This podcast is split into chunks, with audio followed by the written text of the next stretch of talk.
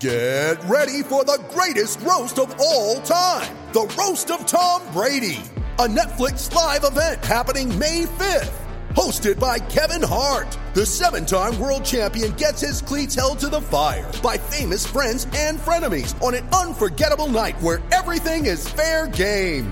Tune in on May 5th at 5 p.m. Pacific time for the Roast of Tom Brady, live only on Netflix. You ready? Showtime. On May 3rd, summer starts with The Fall Guy. Let's do it later. Let's drink a spicy margarita. Make some bad decisions. Yes. Audiences are falling in love with the most entertaining film of the year. Fall guy. Fall guy. Fall guy. That's what the poster said.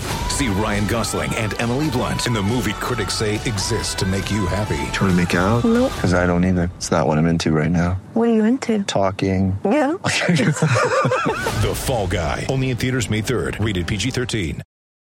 When you need mealtime inspiration, it's worth shopping Kroger, where you'll find over 30,000 mouthwatering choices that excite your inner foodie. And no matter what tasty choice you make, you'll enjoy our everyday low prices, plus extra ways to save, like digital coupons worth over $600 each week. You can also save up to $1 off per gallon at the pump with fuel points. More savings and more inspiring flavors make shopping Kroger worth it every time. Kroger, fresh for everyone. Fuel restrictions apply.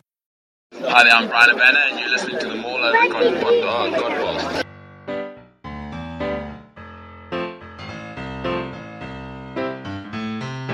Hello, good evening, and welcome to this week's MaulOver Podcast, the only rugby podcast that gives you the news, views, and opinions of the Wickets rugby action, all the West Country accent.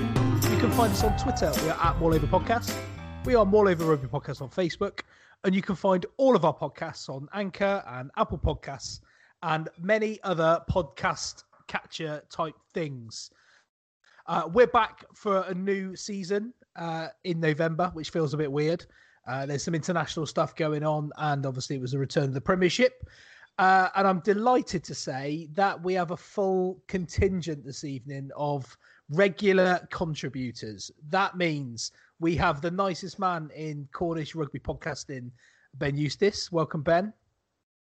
Hello, mate. When you started to say contributors, I did wonder what you were going to say. welcome, welcome back to uh, a new season.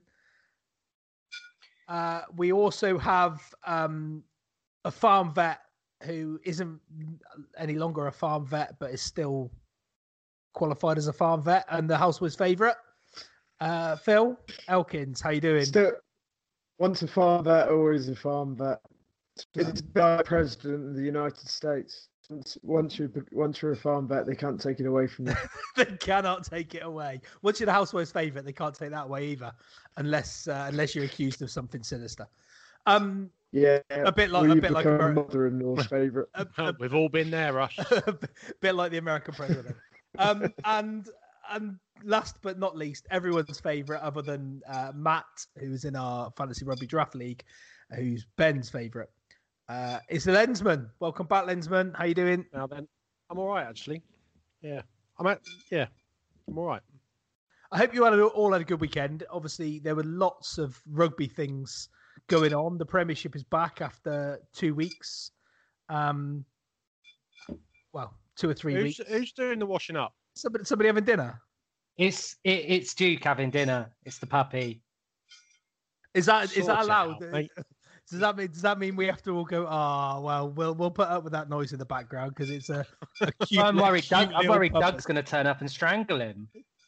Has he has he got like a Grandmaster Flash clock hanging around his neck? Or Yeah, he's he's got like a bowl? um, he's got like a metal tag and it's hitting the porcelain bowl. Yeah. Also, I'll tell you also, what. I'll tell you what he hasn't got. Table manners. also, it's twenty to nine at night. Has he got no fucking got no routine? Does what he wants, mate. Unbelievable. Um, right, let's uh, let's get right in and talk about some rugby, shall we? Um, hopefully, you know, all being well, we'll be back in some guys in some formation week on week now for for the rest of the rugby season. Now we know that there's going to be no midweek matches ballsing things up, and hopefully we'll have some uh, decent Premiership squads put out. Uh, but we're going to start in the international stage, uh, the Autumn Nations Cup, which you know is rapidly turning into a Six Nations competition because Fiji keep having all their players having COVID, and Georgia can't score any points against anybody.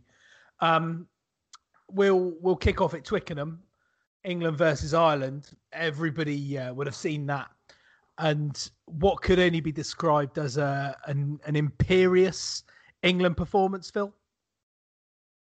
Yeah, definitely. I mean, it's this England team's always had that that kind of um, growing edge of of defensive control about them, and for the first probably seventy five minutes, it, it was 100% England. Even although Ireland had the ball, some stupid, ridiculous amount of tackles that England made, 160, something like that.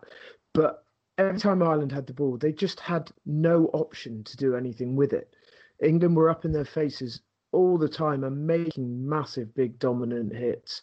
Um, I saw somebody, I can't remember who it was, saying that Billy Vunipola is half the player that he used to be. He's not. He's twice the player he used to be.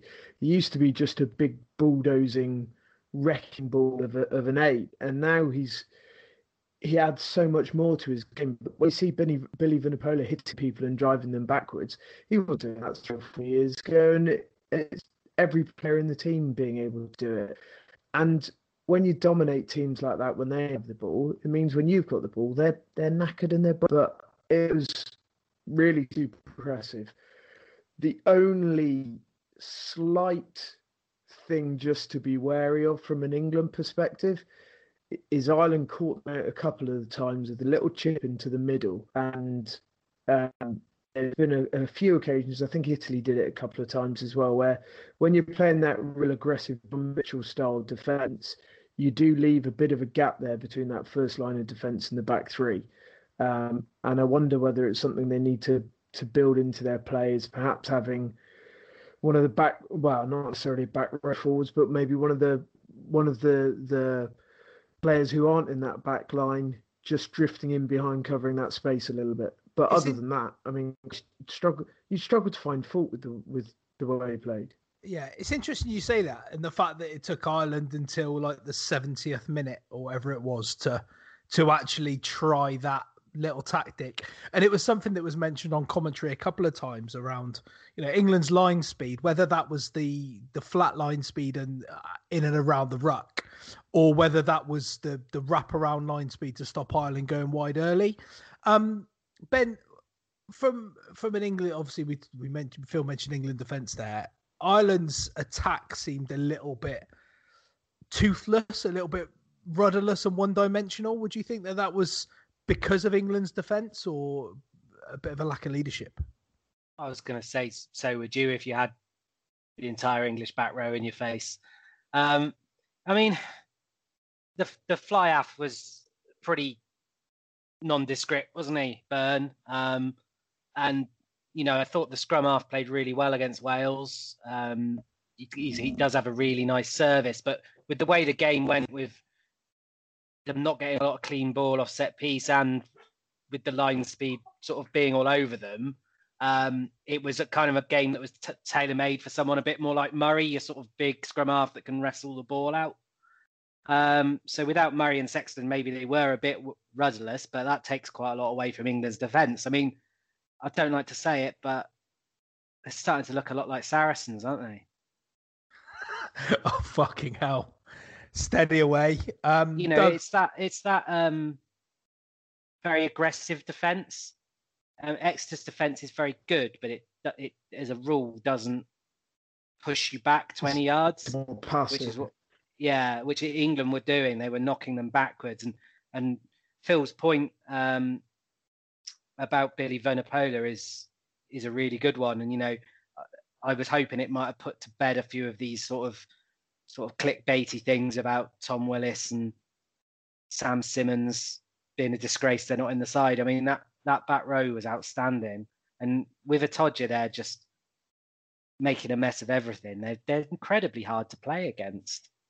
He's a joke in here, Toji. I I can't believe there's, there's people out there who are saying that it's a disgrace that Jonny May wasn't man of the match. I, I could have picked five men of the match, and none of them would have been in the backs.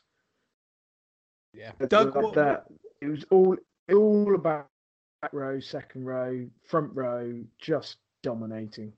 That was the best I've seen Sinckler play for twelve months. Yeah, agree. Doug, what did what did you make of it? Um, I think Ireland maybe. I think they're a bit directionless. I'm not sure. Andy Farrell. It's a it's a sort of an they've evolved. They've not revolved. But Or have they, or have they revolved, not evolved? yeah, I just think um, England, like for whatever you may think about it, Eddie Jones's weird ideas on what's right and wrong. They have got a solid fifteen that are probably probably only two sides in world rugby that can sort of live with them, but it worries me more for the state of Six Nations and European rugby in general, really, because if England are just going to start brushing aside Ireland, where does that leave the Six Nations? It felt a little bit. Felt.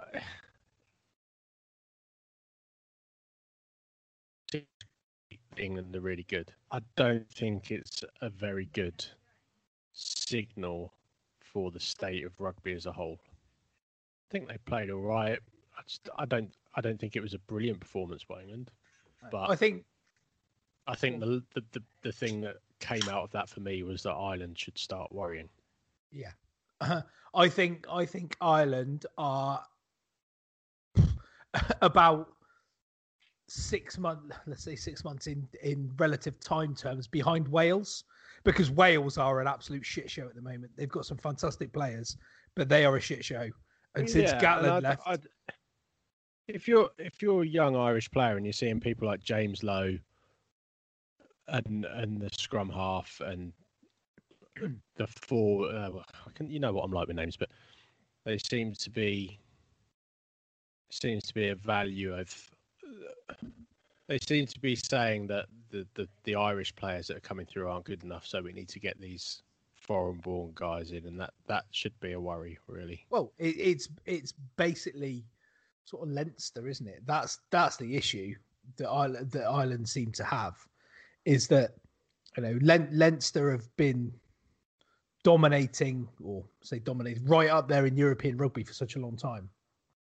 They've almost taken that blueprint and sprinkled it with a couple of Ulster and and a few Mm. more Munster players, and and tried to make it work. Now, Ben, you mentioned around the the back row uh, is probably Phil. You're probably the the most uh, qualified to talk about this with regards to positional sense, but you know all of the chat pre-match or you know in the last couple of weeks has been around Jack Willis. It's been around Sam Simmonds. It's been around um, Itoje playing six. All of the options that England have, have got. Eddie went back to the the tried and trusted Vunipola, Curry, and Underhill back back row, and any any team in world rugby would be very happy to have those those three as their starting back row, wouldn't they? Yeah, so Rob Baxter was asked about Samson's, uh, I think about 18 months ago, and said, What does he do to get more Ireland games? And he said, Well, probably put on 30 kilos, which at the time might have been a slightly blase answer, but had a bit of truth to it. They asked him exactly the same question on Friday night after Sam Simmonds gets a hat trick for Exeter. What does he have to do to get more game time for England? And Baxter's answer was actually far more nuanced and, and correct actually what Ed Jones's job to do is to pick a team that he thinks is going to be most likely to win for England.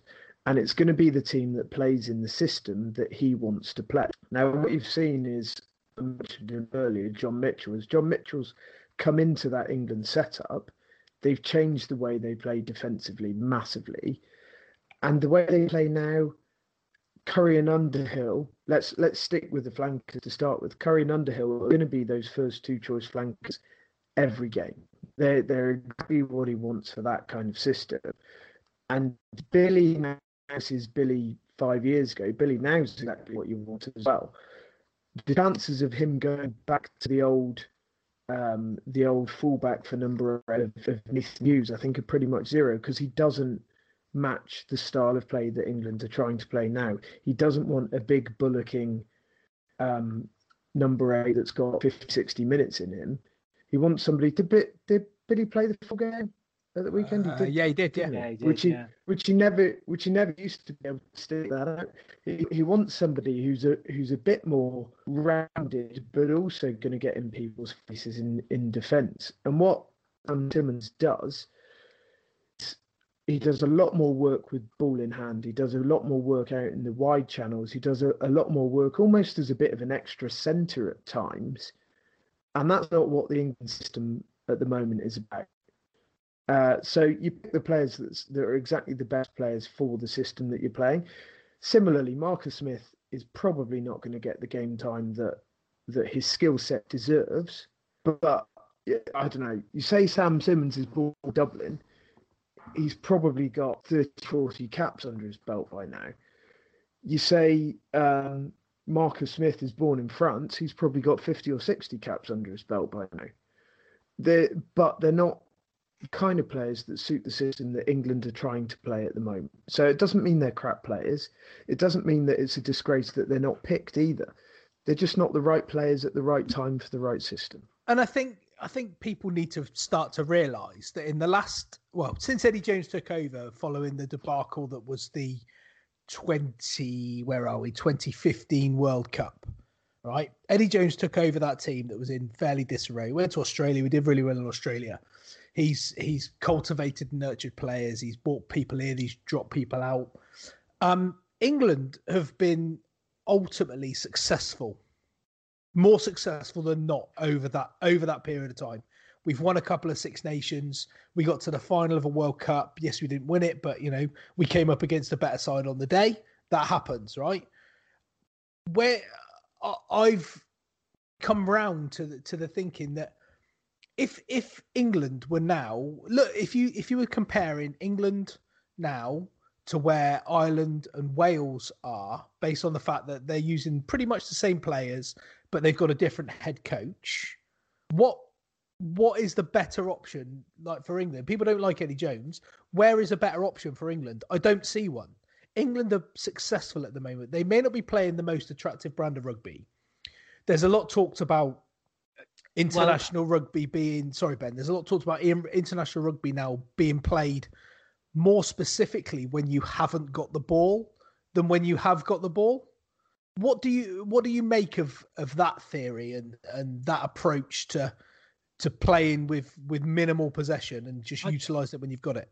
I, I just think that they've decided, notably England, and you can see it because, you know, we, the, the group that we're in, Russ, you know, there's a bit of controversy of, of, about Farrell kicking away possession too much. But I, I think watching it now, I think they've come to the conclusion that it's the, the new interpretation of the laws make it so dangerous to attack in a wide channel that they they just have a look. They they win if they, they make a few yards from the pack and then they have a look at going wide. And if it's not on then one of the backs just puts it into the corner. There's no attempt to even go through two or three phases out wide. I think if if if may hadn't have seen that gap he wasn't going to go for it anyway. He was just going to hoof that down the pitch. And and, and i think they've just decided that the risk reward especially with the way back rows are rewarded for getting to the ball now so so I think I still think Farrell's over kicking it in the 22 because I think you know they scored a try off his second kick, but the first one he did in that situation was there was no percentage to that whatsoever.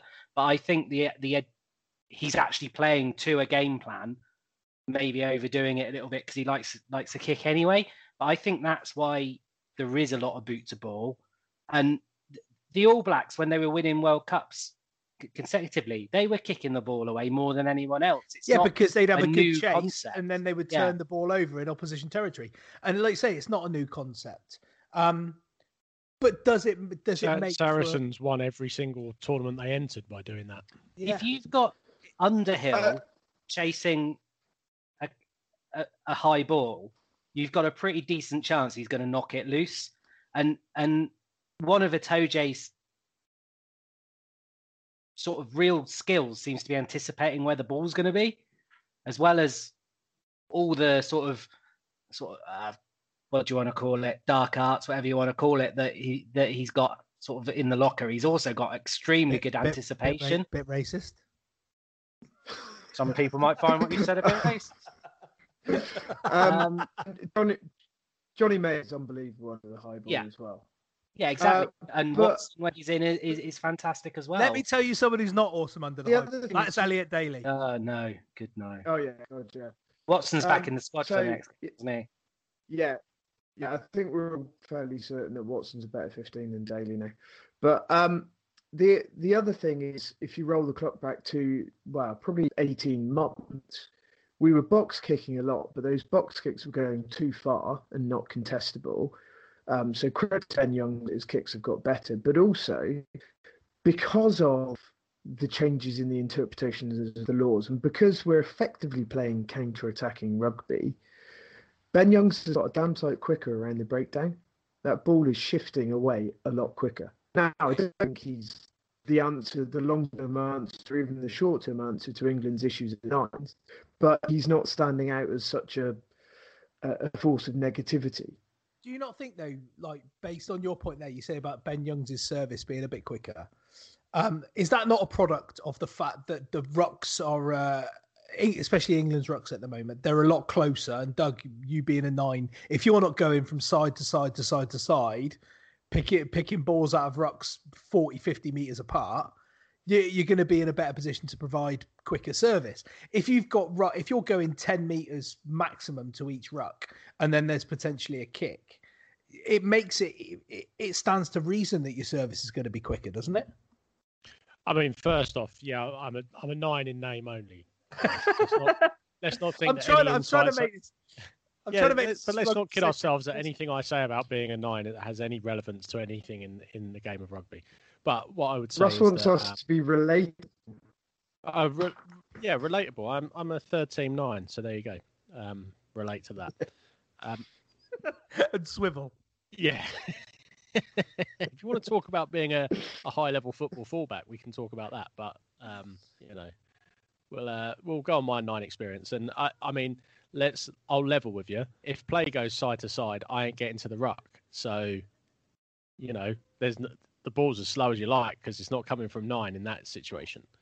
But um, in terms of international rugby, I would suggest that um, no, you don't. You d- you know, aimless phase play across the width of a pitch. Obviously, that's not what England want to do. That I think it's pretty self-evident what England want to do, and that's pretty much what Saracens do, which is they know that they're more powerful than every other team, so they just batter people into submission. And And yes, it's not boring. Uh, Yes, it's extremely boring, but it's um, been proven to work over and Oh. over and over again. I, So, I, so I a think it's couple of fantastic. examples. I- yeah, I like it. Um, a couple of examples on the Ben Youngs thing though. There was there was a um, a case on Saturday where he put in a box kick.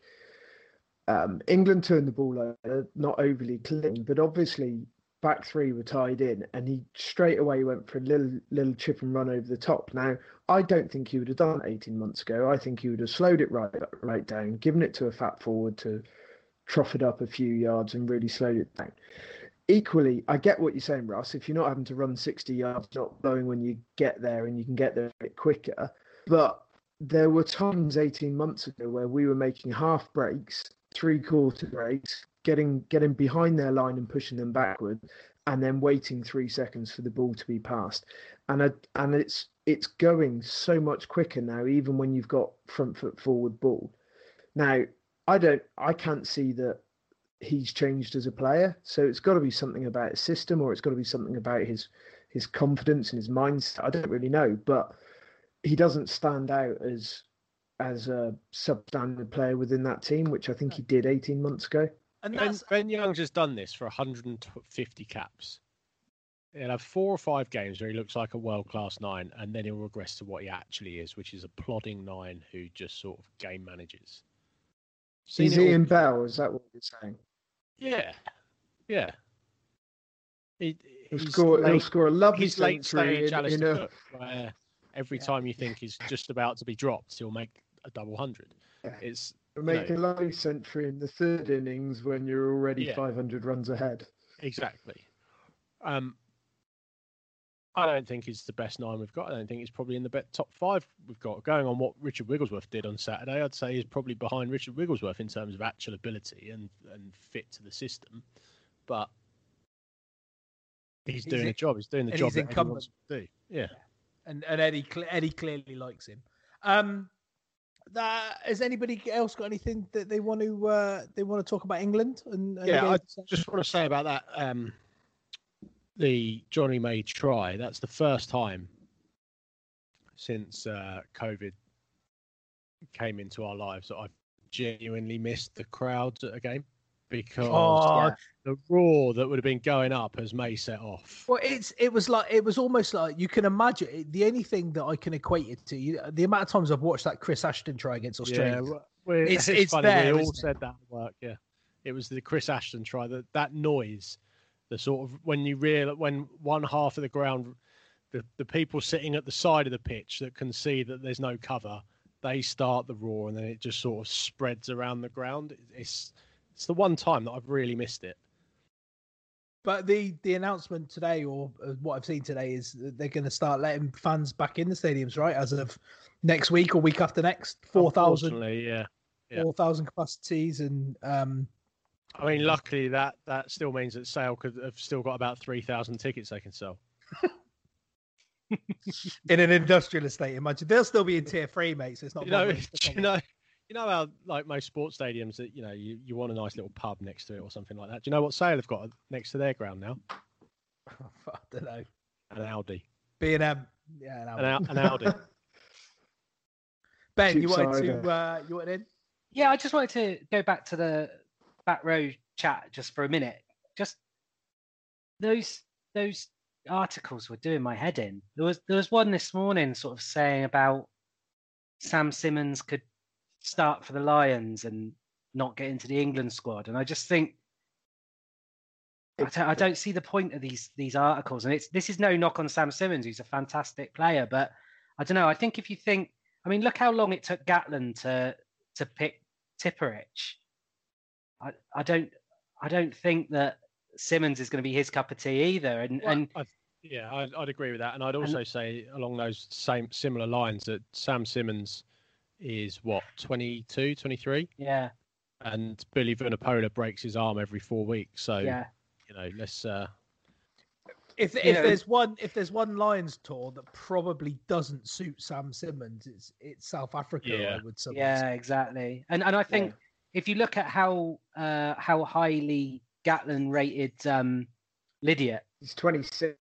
you, you just think Underhill's going to be right up his street. Mm. But yeah, I, I just think I think it's just you've just got to leave it now. I think I think sorry, Doug is right. Simmonds is going to get some caps eventually, even if it takes Eddie Jones going. Someone's going to give him some caps, and I, I can't remember who said it in the last um, in the last podcast, but you know, even on the England bench, you've you've got Ben Earl who who does the same things as Simmonds. He's just a bit bigger. Yeah. And and and it is just going to be a size problem for now. and it's it, it's not even a size one. It, it's like horses for courses, isn't it? Eddie Jones has clearly set his stall out for what he wants, and at the moment, it's not Sam Simmonds. I'm I'm in, I'm under no illusion, and I know it's been talked about before. You know, Sam Simmonds, Joe Simmonds.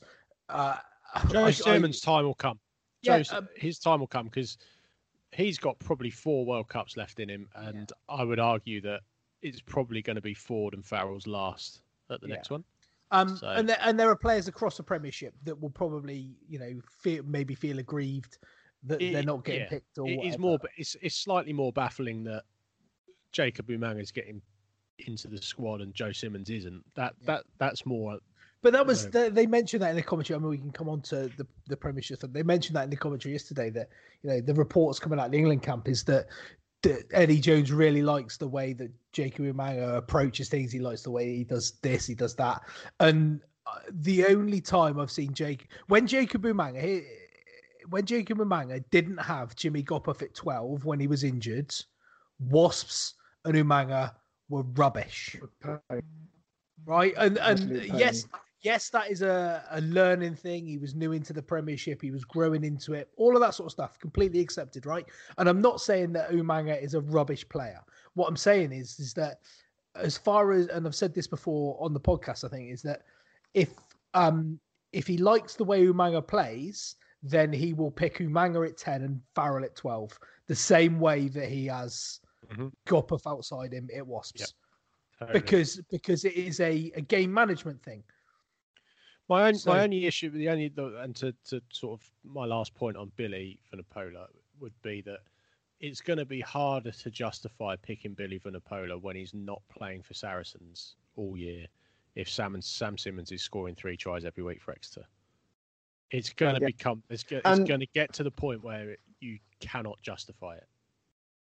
Well, he, he can justify it though because provided Billy Vunipola keeps putting in those putting in good performances for England, You you can't you, just cannot justify picking someone who's yeah, playing but- no competitive rugby over somebody who's playing for the European champions, and scoring and playing well every So- week. I I agree with you entirely. But if we know anything by by now, Eddie Jones doesn't want or look to justify whatever he does to anybody. He'll just do what he wants. So I think Ben was right. We we just all need to stop saying Eddie should do this, Eddie should do that. Uh, You know, it's inherent in any team sport, in any management that, that they get second guessed. Ultimately, until England start underperforming for a prolonged period of time, we we all just need to step back and really. no. My, my, I mean, my personal preference would be for Eddie Jones to be uh, relieved of his post because I think his act has worn thin, and I don't care if we're winning. I think his act has worn thin. He's, he's become a bit of a Mourinho character for me. Um, But then you know, I, I just I- don't listen. I just don't listen to his interviews. Watch the rugby. But um, I um on, I on a similar winning, note, so- going back, going back to Joe Simmonds. Um, as long as Owen Farrell's fit, Joe Simmonds doesn't really get any game time because that he's he's an Owen Farrell uh, replacement, not a George Ford replacement in the role that George Ford plays.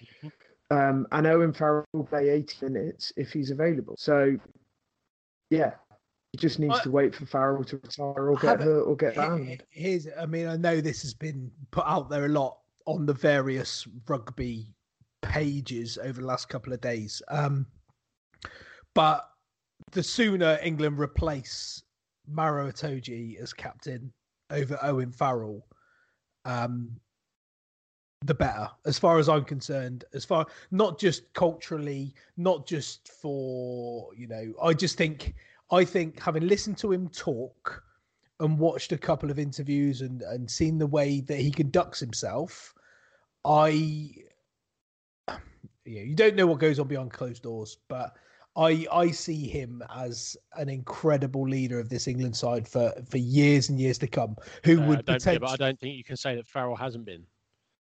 No, Farrell. Yeah, Farrell put has put himself in the shop window a little bit for some, you know, indiscretions. Maro Itoje isn't by any means sort of blemish free, and he does live sort of life on the edge. But I, Farrell has done nothing wrong for me to say for to say this. I'm not saying sack Farrell now, but what I'm saying is that I would like personally to see Itoje as England captain sooner Yeah, rather than later. I, I agree. I think um,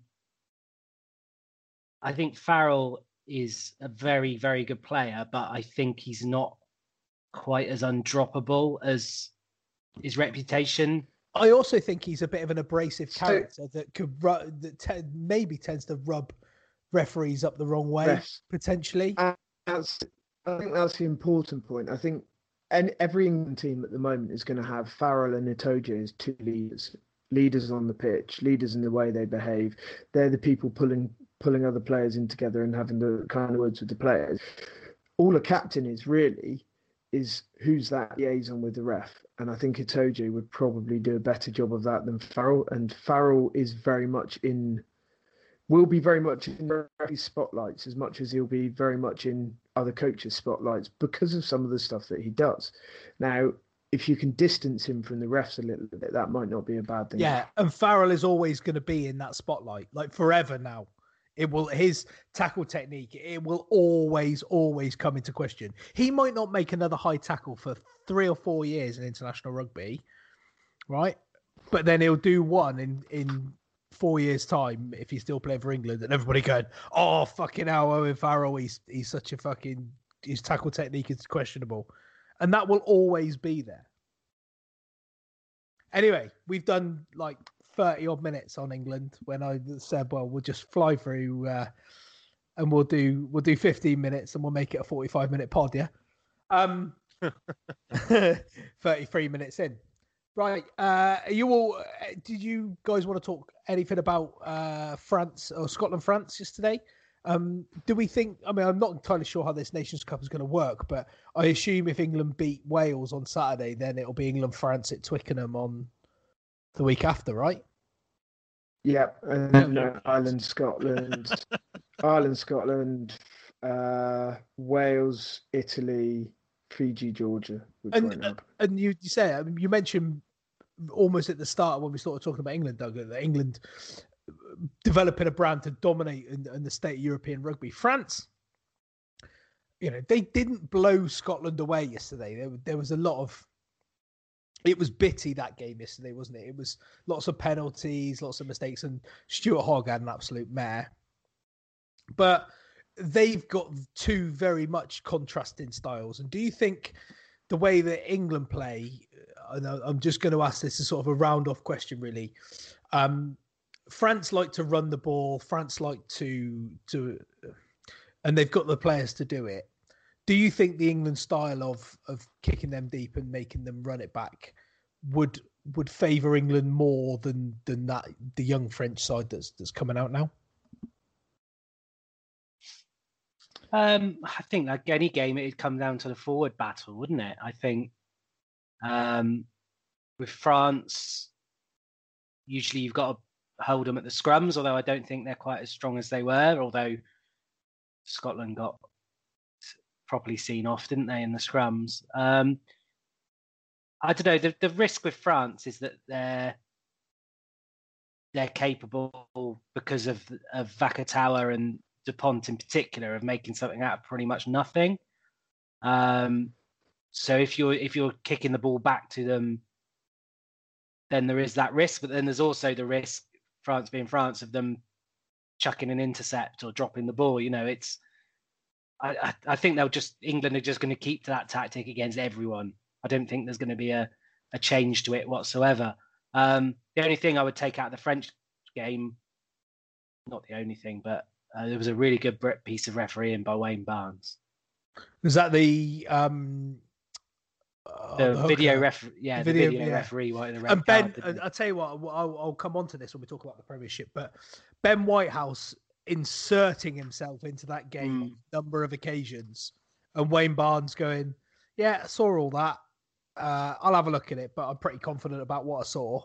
Yeah. Um, and then what he saw was exactly the same as what happened on the replay, and it all just carried on. Which was, you know, Wayne Wayne Barnes is by some distance the best referee on the planet. And I, I know, yeah, you can fucking snooze away, but you know, next I'll be saying he talks French as well. To the, and He- you love the, that. the, the, the The, one colle- thing the, the, the, the collective group wank off of Wayne Barnes is one of the most nauseating Twitter top- topics in the history of rugby. It's, It's it's. It's, it's nearly as nause- It's nearly as nauseating as the collective wanking off of Nigel Owens two years ago. Yeah, but but, but they're not not, quite. the, they're not in the Do same. you know what? I'd rather I didn't know who Wayne Barnes was. Well, you're right. Um, moving back to the rugby, um, I think both, uh, as Ben to, but it's very much the same with Scotland, particularly a Finn Russell or an Adam Hastings control of Scotland, as it is France, in that a little part of them relies on some magic. Um, England's game plan is very controlling. The France and, and in particular the Scotland game plans are, are very kind of free flowing and expressive rugby. And the question comes down to can you completely control that? And nine times out of ten, you, you, you can. One time out of ten, you're going to lose that game because they just click with a little bit of magic and you, and you I- just can't control I- for that. You can scramble as well as, you- France, well as you can. I think France will come, they'll become more and more pragmatic as Yeah, I think.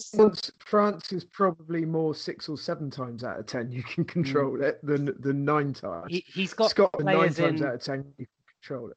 Yeah, you've, he's got players in sort of starting to get them in in a little bit uh, to his style. Like Al- Alldritt, he, he doesn't perhaps run in open play like Picamoles used to, but he never stops running, does he? Um, He got absolutely smashed. Um, I can't remember who it was by. He got absolutely smashed by a couple of the Scotland players. Got the ball standing still, tried to put some momentum in, and got driven back about ten yards. And you looked and you go, "That's that's probably a tide changer." But then the Scots never really built on it. the the one going back to the referees. And that little the- shake of the fists because um, Theo Walcott's just broke his duck for South Africa. the, the one bit of re- referee red hot referee action that did make me laugh was when um when the- Red hot referee action. yeah there, there is tonight's podcast title. By That's the what way. we all tune in for. That red hot Yeah. referee action. blow my whistle guys um it was um it was when nigel was the video referee wasn't he and he came in and the ref said oh where's the mark and he went just about where you fell over Oh god. What I, I just want to say about Scotland, they are my favourite team to watch at the moment. I love their back row. Jamie Ritchie is just an amazing player. I think he'll be in the Premiership before too long. Um, Hamish Watson's fantastic. I really like. Um, I, I really like their uh, that Duhan van der Merwe, you know, Muck van der Merwe. Um, he's an absolute beast, and obviously they suffered for not having either Finn Russell or Adam Hastings. Uh, Um, I do think they're, they're just fun to watch, and their stash is absolutely incredible. I love both of their kits, and they're both Macron kits. So there you go. That's all I want to say about Scotland. Macron kits. I'd Um, sooner watch. I'd rather watch Scotland than any other international rugby team at the moment. I just think the way they play the game is really good. That that's fair enough. Right, let's let's segue away from there because you mentioned Macron kits, and I'm going to tenuously segue from one Macron team to another. Um, the Premiership kicked off Friday night, and, and Doug, you had the, the pleasure of being at the uh, the mecca of rugby.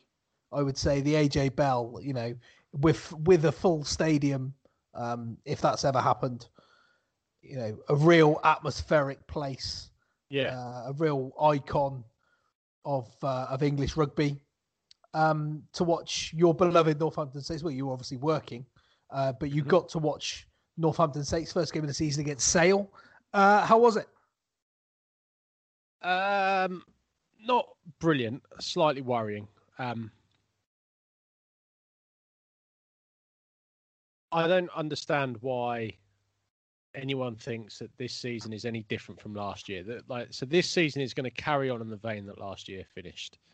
And Northampton, since the twenty fourth of January, um, well, sorry, since the eighteenth of January when we beat Lyon away in France, have won twice, and those victories have been against London Irish and Worcester. Now, That is, that is worrying.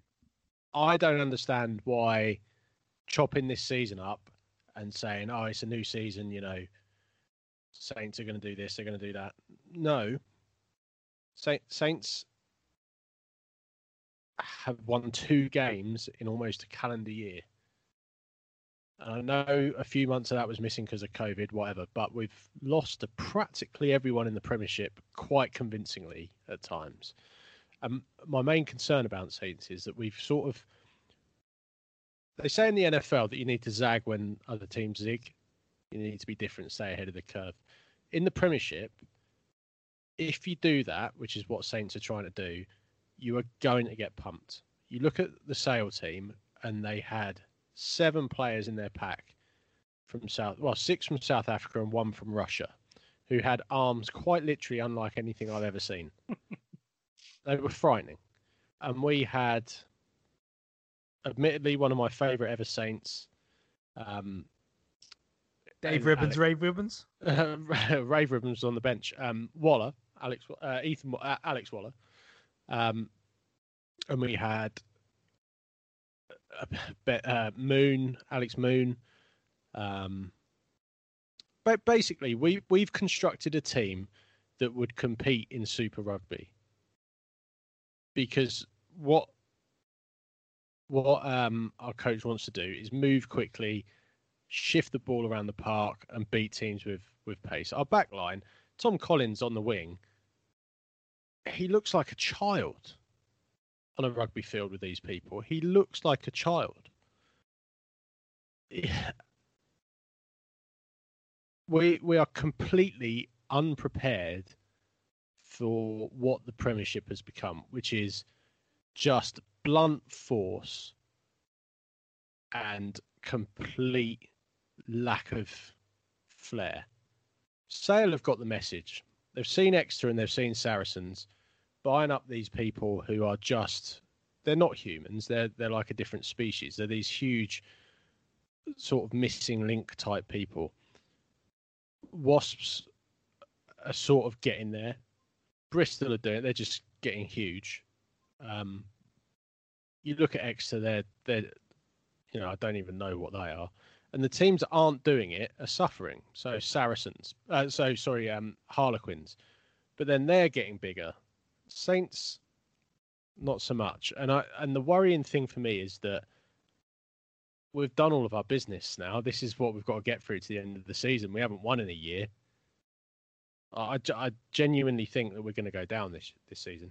You look at the squad of London. I think it'll be between, and especially after that Newcastle result, you look at the squads and you think, without Reinach, there's not a lot there, and it and it's painfully obvious just what Reinach did for Saints. He froze entire teams. They were terrified of him, absolutely yeah. terrified. Um, couldn't live with his pace. Yeah, couldn't live with his to, pace. To that, the point, that... where they were taking backward steps when they should have been taking forward steps. Uh, absolutely, he was a and, complete and, game changer. And what teams do when they see Saints now is they think, well, we're just going to pace them in the scrum. Every time we have a scrum, we're going to get a penalty. That puts pressure on the backs. Can't drop the ball. If we drop the ball, we're going to give away a penalty. And um, Chris Boyd's got a lot of thinking to do. If I was him, I'd be raiding every championship team for their biggest player. I'd just be going and pick right who is your biggest player, give him to me. Because yeah, we've got a lot of technically good players, and like I say, we'd be a fantastic Super Rugby side, but we're going to get pumped every week until something something changes, and I don't I don't know how it's going to change. You can be a big as big as you like, but if you can't retain possession or maintain a set, set piece, you're going to be banging trouble, aren't you? No, no, mate, that's not the case. It's not the case. You you can be as big as you like and just bludgeon people out. No, sorry, I meant I meant I meant as, they capitulate. I meant what I meant was, and I didn't say that as big as you like. I meant to say you could be as technical as you like and have as much ability yeah. as you like, but unless you are able to maintain possession and set piece and yeah. physically hold up against teams, you're going to be in the shit. Yeah, our, our packs. Um, there's some great players there. It's just that they're they're not big enough. They're just not big enough. And that and you can tell teams think we're soft. Teams think we're soft. And that's not a good place to even to be turning up at a game, even before the, the whistle's even blown. That's if that's people's mentality before the whistle's blown. It's it's a difficult. I, I also think Ben Franks, who is like a, a thin you, is the worst rugby player with the biggest reputation I've ever seen. He is absolutely terrible at being a prop forward as at, at rugby. He needs to, he just needs to go. He's embarrassing. How that guy played for New Zealand, I've no idea. He's an embarrassment. I guess it's I guess it's a, a bit of reputation, but also in that in that New Zealand team, he would have been right down the bottom of the, the pecking order, wouldn't he? Just do your job. Whereas now uh, he's he played he played like eighty tests for the All Blacks. He won no, a World Cup. It. Yeah, but my point How? my point my point is at that time, at the peak of his powers, that he was probably just asked to do a single thing, and now he's not very good. At it. He's at only that. asked to do a single thing at Saints. Like don't get folded in half every time we go into a scrum, and he's Yeah, singularly he's a- incapable of doing it, just like his shitter older brother. Is he not about a million years old now? Don't Well, even know. His spine probably is, judging by the way he gets folded up for Northampton every week. Uh, wow. You know, you you mentioned uh, like power and and grinding teams down. That's exactly what Exeter did to Harlequins. I mean, anybody that wasn't a Northampton or a Sale fan on Friday night, I'd imagine would have been watching Exeter versus Harlequins, um, with all the games being on telly, and that's exactly what Exeter did. Exeter did not put in a great performance by any stretch of the imagination. They had that one bit of magic on the in the first half from uh, from Sam Simmonds that was exceptional. Um, and the game was was was stop start after that. And then, like I say, the last the last 15, 20 minutes, Exeter scored like 20 points and just literally Quins had nothing left. They had no answer.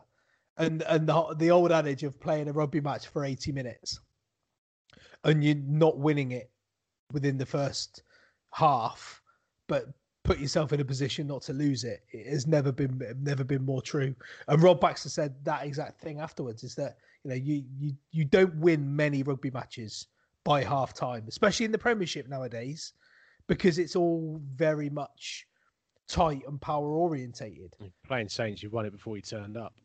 Well, poor poor Saints, poor Saints. But Exeter, they didn't play. They didn't play great. But you know they've had two weeks off, probably getting over a, a couple of massive monumental hangovers. So uh, so that's fair enough. You They were mentioned playing Doug- like their eighth choice team, and they spanked Harlequins. uh, Harlequins did not get did not get a sniff all day. I don't, don't want to. I don't want to sort of put a downer on this because I. Do you know what? I really enjoyed the rugby this week, but the pre, we're basically now in for eight months or however long it is, six months of rinse and repeat from last year until players can until clubs can go and buy players again because we've essentially had a season and a half Yeah, of the same squads. So what's going to change? Nothing's going to change. Exeter are going to walk the league. Wasps are going to finish second or third. Bath will be up there, and everyone else will fight out for the fourth position. And I, I as long as the rugby's good, I won't mind. But you've seen what we're going to get because we've had we had half a season from last year, and it's going to be exactly as you know they had three weeks off. They have longer than that off sometimes during the season anyway. If you take into account the Premiership Cup and international breaks, they can be off playing Premiership rugby for a month. So, you know, I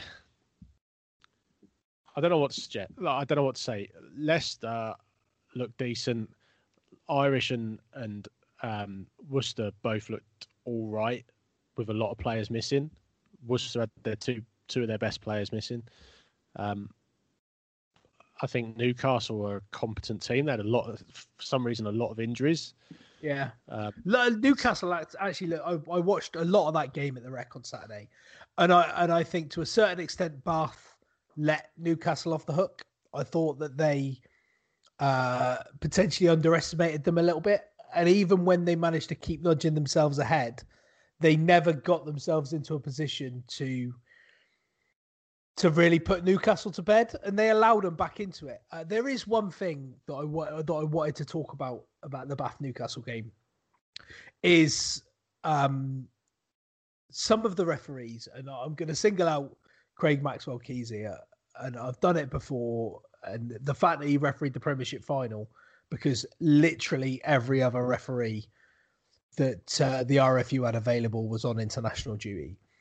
He that that game probably went on for about 20 minutes longer than it should have done in total because for every single little thing he kept referring to to the TMO and between I him just and the really TMO don't like the way he says advantage. it's it was so frustrating. There was at least three occasions where he clearly saw what had happened. He told the TMO what had happened. They looked at it again and again and again and It's again. because they get on telly, mate. It's fun, Like, but that's so not, obvious but, why they but do they, it. But it was time off for about three and a half minutes while they reviewed replay after replay. When the first replay showed them what happened, which was exactly what he said had happened to start off with, and they went round and round and round in circles, and and then they came to the same decision that he said it was the decision he gave, without even going to the TMO.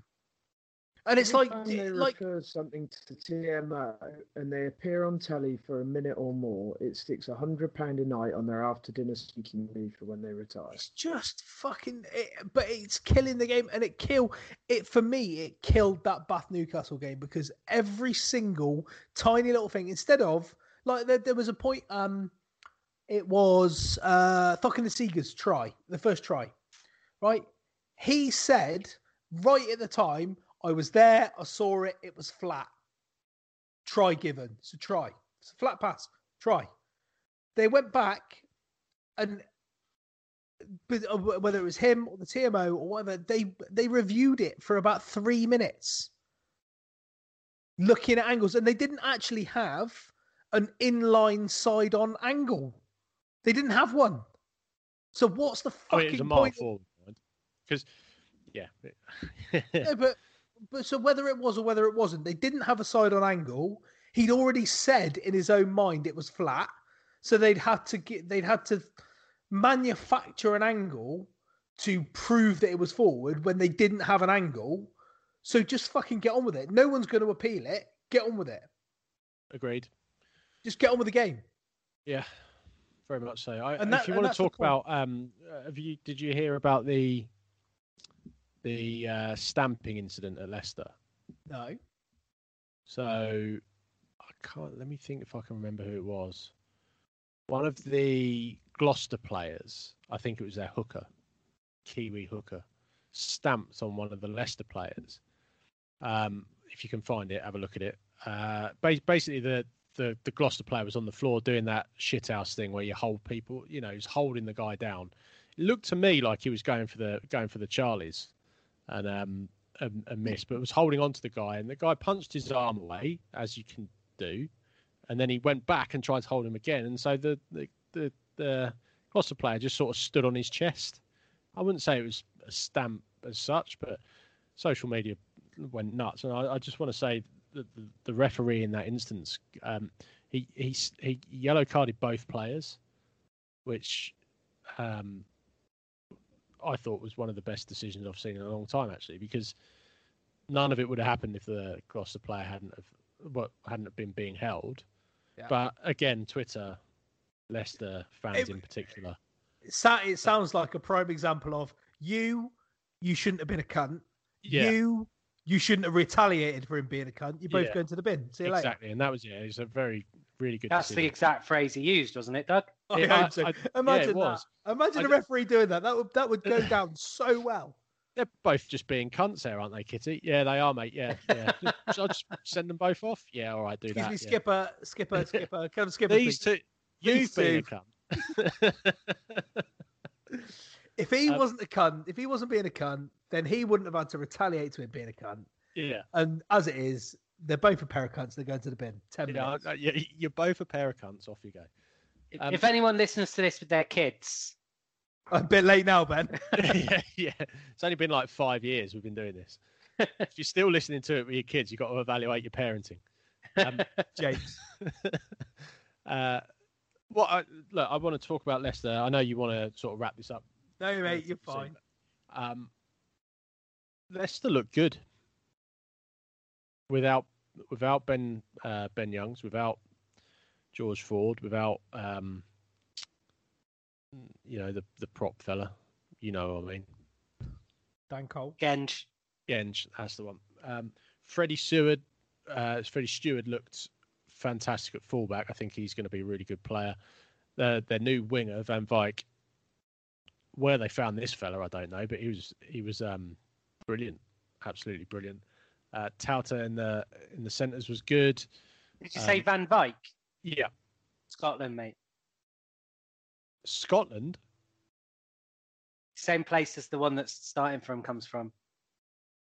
Oh right. They- oh, the, from the from the from the Scottish Van Wicks. yeah, Yeah. Um, they have a winger called Harry Potter. So do with that what you will. How long before Ali Eykyn makes a joke about that in the pre-match? It's, it's been done. I'm not. I'm not having Zack Henry. I think he's pony, but um, Wigglesworth was, you know, he just did Wigglesworth things. But the thing is, a, t- a team like Leicester, they they need someone like if they like someone like Wigglesworth to just give them a little bit of direction, Mm, a little mm. bit of calm, maybe. I a little honestly think he'll keep Ben Youngs out the side. I really do. I just think the control he brings to a game is just you can't you can't put a price on that. And um, they've they've unearthed this number eight, Jasper Wiese, who I think is the brother or the, some, some related to that uh, hooker that plays for Sale. Van you know- de Merwe. No, v- v- Wiese. Oh, I'm sure he's. I'm sure. Anyway, he he was bloody brilliant, and um, even their kit looked good. Which, when you It see pictures of it, it shouldn't be- it shouldn't look good. But the white shorts and the black socks, loving it. oh, Co- is it Cobus Wiese from Sale? Yeah, that's the fella. That's his brother or cousin. Didn't something. um Ben Young signed a contract fairly recently? I wouldn't surprise me if he doesn't have it in there that um when he's back when he's not playing internationally he has to play a set number of games. I I th- I think between I mean it's a sensible move to have him and him and Wiggy as as a as a one and two punch scrum half partnership, depending on horses for courses. Ben Youngs off the bench or Wig- Wigglesworth off the bench. It makes sense, doesn't it? You know they they've struggled for key positions for a while, Leicester, and it's it's a bit of a shrewd signing, I think. Um, Steve Borthwick is. Uh, Put it, this way: they're they're in no danger of going down with the signings they've made. No danger whatsoever. Um, That's that must that must feel real shit. Just you Yep, know, yep, based on really what you said about Northampton. I mean, hopefully the uh, championship won't go ahead, so we can't go down. But um, gee, I'm telling you now, if it does go ahead, we're we're in a spot above it. But um, to to peel the onion back, Russ, you you mentioned on our WhatsApp that there's been a little bit of um, chat about TV production and stuff Oh yeah, on, Phil, on the games. I, I just want to say there was a try in this Leicester game where the uh, there was a hint of a forward pass. When I say hint, I mean it was it was a mile forward, and the TMO only looked at one angle, and I probably shouldn't say this, but then another angle appeared, and he went, "Oh, oh." After he'd said, "Yeah, that's fine," he went, said to the director, "Oh, oh, oh, yeah, that one looks forward, doesn't it?" A bit late now, mate. You oh, know. we've already given it sunshine. Yeah. Um, just for anyone out there that thinks that the Amazon coverage has been a bit pony, um, literally to a man, the same crew that did the Premiership final. So if you think the uh, coverage was any Same- different, Same director. same director, yep, um, same cameraman. Rousey was there with his odd socks, you know. Um, the director would the, the- the director would have been um, Steve Mac, uh, not Steve McNamara. That's the ITV guy. Um, oh shit, what's his name? I can't remember his name. am I Um, right in Am I right in yeah. thinking that it's the same? The the Steve camera Doherty, his setup. Am I right in thinking that the camera setup is the same around the stadium? Yep. And because the game Four was broad, cameras, one, two, three game- on the gantry, the and then you just have a lip, few other bits of fluff in the middle. the game was broadcast both on Amazon Prime and on Channel Four, so the the, the feed would have been the same. The Channel Four would have taken the feed, yeah, and Yeah. then and then their bits around the game would have been so Channel Four would have had their own cameras there to do presentation and whatnot. But yeah, the Yeah. match cameras would have been the same. So people um, people that are whinging the- about zooming in and out. attempts are is yeah, people- strange, strange close-ups and zooms and, and weird angles and just not really good flow and comments that the cameramen have clearly never watched a rugby match before or Same- never same watched a rugby match. Same fellas before. that do 70, 80 matches a year. Well, I, I think they're the same people that were probably moaning that Amazon is shit because it was buffering Yeah, and it was Yeah. pix and it was pixelating and I they tell couldn't you- very well. I tell you what, though, only- mine does that. And and it, my Amazon is absolutely fine for everything else. So if I'm trying to watch a film or whatever on Amazon Prime, it works perfectly fine. But the sport, when they when they tried the football, I couldn't watch it, and I I can't wonder if watch it run- down. Is it something to do with the bit rate or something, Russ? I think it must be because it, It might be got- on got a- live rather than Yeah. pre. Um, but there's there's no chance for it to to catch up as such, is there? If Yeah, you're, I know if when you're I'm watching, when uh, you watch the motorbikes on BT, there's quite a lot of ghosting. yeah, I if mean, I watch it on my it's Fire Stick, I can chat. watch it, but not off, not on the normal. And I think some people had it the other way around that it, it, it was pixelating on a Fire Stick, but then not directly into a TV. I had it on on an app on the TV, and it was absolutely perfect. In fact, I had it streaming on the app on the TV on Amazon Prime while I was watching Sky Sports on a laptop. I wonder if it could be and even something as streaming simple as like Insane amounts amounts of porn on my phone at the same time. it, it could be some something along the lines of the, like the way your colors are set up on your TV just requires more a higher bit rate. To, I don't know. Maybe It it could be device specific. It could be people's broadband. It could be lots of things. I think ultimately it's not Amazon's fault. When it if it if for Amazon Prime if it works perfectly for one single person, then they are doing their job because they are broadcasting it to a quality that is streamable. Yeah. Well, welcome I- to Switch Over Podcast. Yeah, I would I would say that uh, though that you know if you think that any coverage of rugby in this country is done by people who don't know it, then you're probably watching something on the BBC because they use there's a very specific BBC crew that do all the BBC stuff. They're mostly retired or were made redundant from the BBC in the 90s and are now coining it in as freelancers, pretty much working on anything the BBC does. But if it's an ITV production or a Channel 4 or BT or Sky, there's a, it's not that many people that do all of this stuff, and we tend to do it all. So um, you're talking out your ass if you How's that- that people that aren't don't know what they're doing. How's that 45 minute pod working out for you, Ross? Say that again, mate. Is that 45 minute long pod working out for you? Yeah, yeah, yeah. Well, we're we're an hour and five in, aren't we? O- So- on the subject of the of the of the coverage, did anyone think um, Benjamin Kayser was really good in the French game? I did. I, I enjoyed Benjamin Kayser. He was he was entertaining as well as Yeah. being informative. Um, and and they they had um, Andrew Cotter as well, so I suppose that that always helps. I think so. Yeah, they've got quite good little crew. Old Amazon Prime, I think they're, they're doing all right.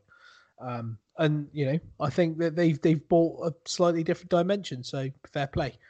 Uh, do anybody does anybody want to talk anything about Bristol and Wasps uh, yesterday before we uh, before we wrap up? Uh, just say it was a great try try. it. Yeah, Yeah, yeah. brilliant try. From your your mate Doug had a nice little break and and hand off inside to, to Tom Willis. I know you're a big fan. Ah, yeah, no, it was a great try. Great try. It was a it was a good game. It was it was bitty and it was it was almost first like almost typical first game of the season. There were lots of errors, lots of mistakes, but as far as a as a contest goes, it was it was a good contest, and uh, I think Bristol shot themselves in the foot to a certain extent. I think he's much better than he looked because he's so ugly. His really pointy face. I feel like if you threw him into the ground, it'd stick That's that's Mrs. Wait, Bassett wait- not listening he's wait- anymore, isn't like a human javelin. He wedged himself in between the cracks in the pavement. Yeah, like Russ would roll, but Josh Bassett would just sort of doing like that. Russ is frozen. He's had enough. Look, that's one insult too many, isn't it? Mm. He's, he's got Ross, Amazon are you Prime. dead? Y- His his silence speaks volumes. Uh, You know what? That oh, still Russ's looks. laptop has Russ's laptop has just died, so I'll take over the, the Dude, hosting responsibilities. I'm That position, Russ has just frozen. You, re- you recorded? Um. Oh God, I hope I hope everything else is uh, recorded. Um, Could be should we do any other business, Ben? Because now Russ is dead. I, you know, Yeah. I feel like we should probably stop talking about rugby. Yeah, that that um that image that he froze in was quite unpleasant, wasn't it? Yeah, yeah. get how he gets his finger that far up his ass. I don't know. Um, any other business? Um, yeah. There was a there was a a, a good um, couple of documentaries on BBC Two about Cornwall with Simon Reeve, which uh, which I thought were really good. Sort of painted Cornwall in a bit more realistic light than Doc Martin um, or Countryfile. Um, but there was a a nice old chap in Camborne who was running a food bank called Don, and uh, he carried on What the filming. food bank was called Don. it was, yeah, yeah, Don's Food Bank, in fact. Um, but yeah, he, he carried on filming the documentary, um, even though his wife had died in the week of the, the documentary was being filmed, and he, he was carrying on with the food bank and stuff. And I think they're after donations, so uh, if I can find a, a link, I'll um, I'll share that later on if anyone's interested in taking a look. Uh, but yeah, very, very kind kind gentleman who made me feel bad about myself. It did, it, it did bring a little tear to my eye. There you go. That's uh, that was quite nice, Ben. Yeah, Um, thanks. mate. There was us. Uh, Phil. Yeah, so the Prime Minister's been on today giving us some guidance about post lockdown and what's going to happen. And they've done the classic thing that this government appear to do of just massively overcomplicating it. We've got a 97 tier, 43 colour system where you can meet somebody called Brian on a Tuesday, but only if he wipes his ass with his left hand and only outdoors within a distance of 3.72 feet. And we're at a situation where actually what's what's happened with coronavirus is the countries that are doing really well now, massive economic recovery, are those that have a really harsh lockdown, close down international borders for six weeks, get it under control, and then you can rebuild from there and stop stop it bringing it in. But if you're not going to do that, scrap all the bloody lockdown crap. Just give people guidance. If you mix with other people, you're at risk of getting coronavirus. So limit the number of people you mix with. Just take sensible precautions. Don't go hugging every other Tom, Dick, and Harry. Don't go coughing in people's faces, and just leave people to make their own decisions. Or do something properly about it. Just this, this farcical thing. of We're doing this because we have to to control the disease, but the measures we put in probably aren't going to work anyway. So all we're doing is pissing people off, and that's that's my coronavirus rant of the month. You can't. You can't have. Sorry, my fucking laptop died. You can't have people not mixing and then loads of snotty nose And open the pubs and the restaurants. Well, it's not even about it, it. To me, it's about the schools and the place where the virus will spread the most. Oh yeah, but we can all stay apart as adults and and keep away from each other and do whatever it is we need to do and not do anything that means we can live our lives. But yet the kids will go to school and sit in a class, even if they're in their own little bubble of six people on a table or whatever. Only takes one of those. It, it's utter bullshit, and it, it fucks me off so much that like that it's completely disregarded because the minute they close the schools, they basically have to draw a line under the economy because people will say, "Well, I can't work because my kids are at home," and then or it's it's that it's that vicious circle. So they cannot forcibly close the, the schools because that would that would kill the economy even more. It's it's fucking it's doing my head in. I think public liberty restrictions are sad. well played. Well played. Uh, I just don't care anymore. No, I I really the don't atmosphere care. here has uh, turned rather sour. all I all I know is that next week we can play golf again. Yeah, News. yeah. Um, oh, Russ, I took over. So why don't you do? Uh, why don't Why don't you do in any other business, mate? I just want to do another other business about insurance companies, and I know you you've had fairly recent. Um, Yeah, I think we could go through any one of the MaulOver podcast conglomerates uh, productions. Probably every sixth podcast has a moan about insurance companies. yeah, that's true, but I just want to say like I've Don't let had, that stop you, though, Russ. I've had two different I've had two different things come up for insurance renewal uh, over the last couple of days. Firstly, being my car insurance, uh, another year with with no claims on it. You know, humble brag. Well, But- hang on a Oh, no, minute. well, Did didn't you you not set claim when fire you? to it? Yeah, I was just No, about no, to say no, that. Didn't no, you that was- boot that was- that was into his it? that was that was that was over twelve months ago, and that was the Mrs. Insurance. So let's not worry about that. um, so another year with no claims on my insurance. Um, yet my insurance premium, uh, they they just tried to say, well, we're going to put your pre- insurance premium up by X amount for the year. Um, this is your renewal. So I rang them up and said, well, I don't want to renew then if that's the case. Uh, I'm not interested. I'll uh, I'll shop around. And like any other thing, they went, oh, hang on there, Mr. Milson. Let's uh, let's see what we can do for you. And then they bought it down below what I'm paying now. So not only did they try and put the price up by 150 pound a year, they've knocked 50 pound off a year what I'm already paying now. Because they want you to not notice and also That's renew. Yeah, but who doesn't notice? You have to be an utter fucking imbecile not to Mate, notice. if the last eight months haven't taught you anything yeah, that's true. other than Imbeciles. that most people are fucking imbeciles, Yeah. then I don't know how to help you. That's true. And the other one was the other one was around fucking pet insurance, but let's not even get me started on that. Fucking Yeah, I mean, look, pet insurance. So, so what? Your dog's poorly. Throw No. it off a cliff. Go and get another one. There's fucking millions of them. farm them There's in. not. There's not. There's a, there's a there's a massive pet shortage in the UK now because as uh, soon as I- I probably hit, should- You know, bought- wh- you know why? Yeah, I 'Cause knew I shouldn't have said Elkin- anything bad about animals. Bill, You know why? Elkin's No, got no, a board his I'm- fucking. I'm- That's why.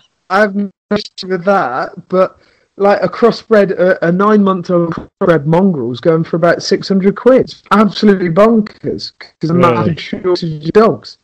This How country. did you get yours, Ben? Did you get one of yours from one of those Russian farms? Oh, Yeah, Spaniel it's a it's actually a mink. it's like it's like a cocker spaniel battery farm. Uh, it's it's a it's a mink and it's got a cough and it and it likes bacon. I mean, the way it was chowing down its food at the start of this podcast, I wouldn't have fucking doubted it. No, Um, ca- came from a reputable breeder officer. Ivan Dogolotovich. um, Oh, Pavlov's dog. Right, let, let's go. She was Um, no. hang on, um, why not getting you- any other business? Oh, I don't know. Have you not done it already? They act- we actually got her off a very nice lady. Um, she turned up in a 1950s sports car. She had a big fur coat, and uh, she had uh, quite a few Dalmatians with her. Surname, surname Deville. yeah. Um, yeah, Um, sorry. just two quick ones. Two quick ones for me. Just uh, obviously, you all know I'm a bit of a telly person. Um, just an absolute golden age of telly at the moment.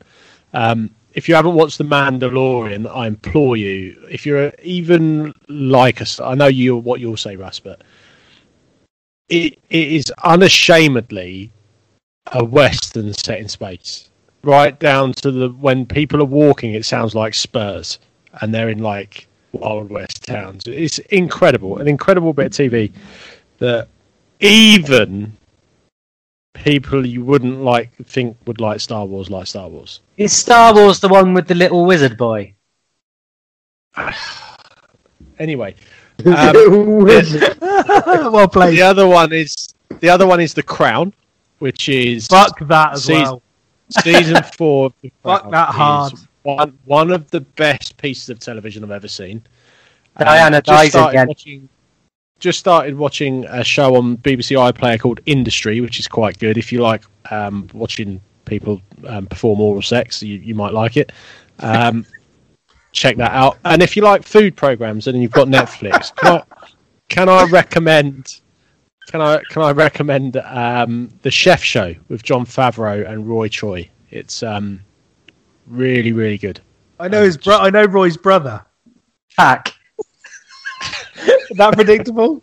Um, yeah, fair enough. Uh, so there, there you go. There's uh, there's about seventy hours worth of television I've just recommended. to you. I I will Fuck say, all. fuck all of you. The Queen, the Queen's speech, the fucking Queen, whatever it's called. Um, Do you remember when uh, we threw a piece of toast at her and uh, told her to eat that? You can. yes, I do.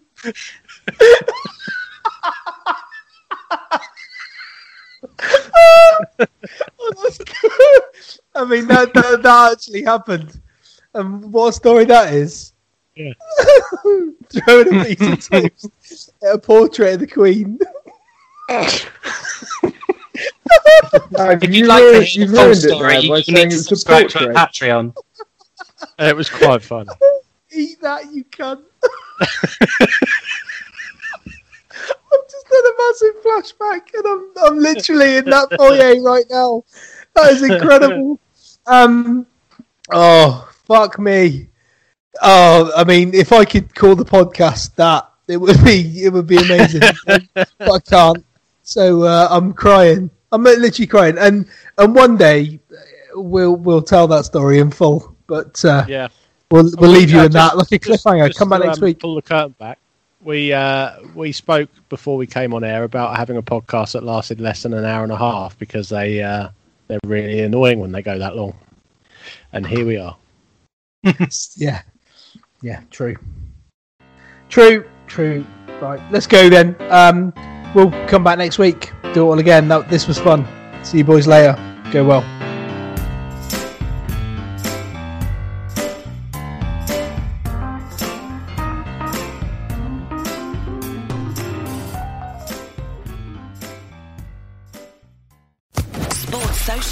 Podcast Network.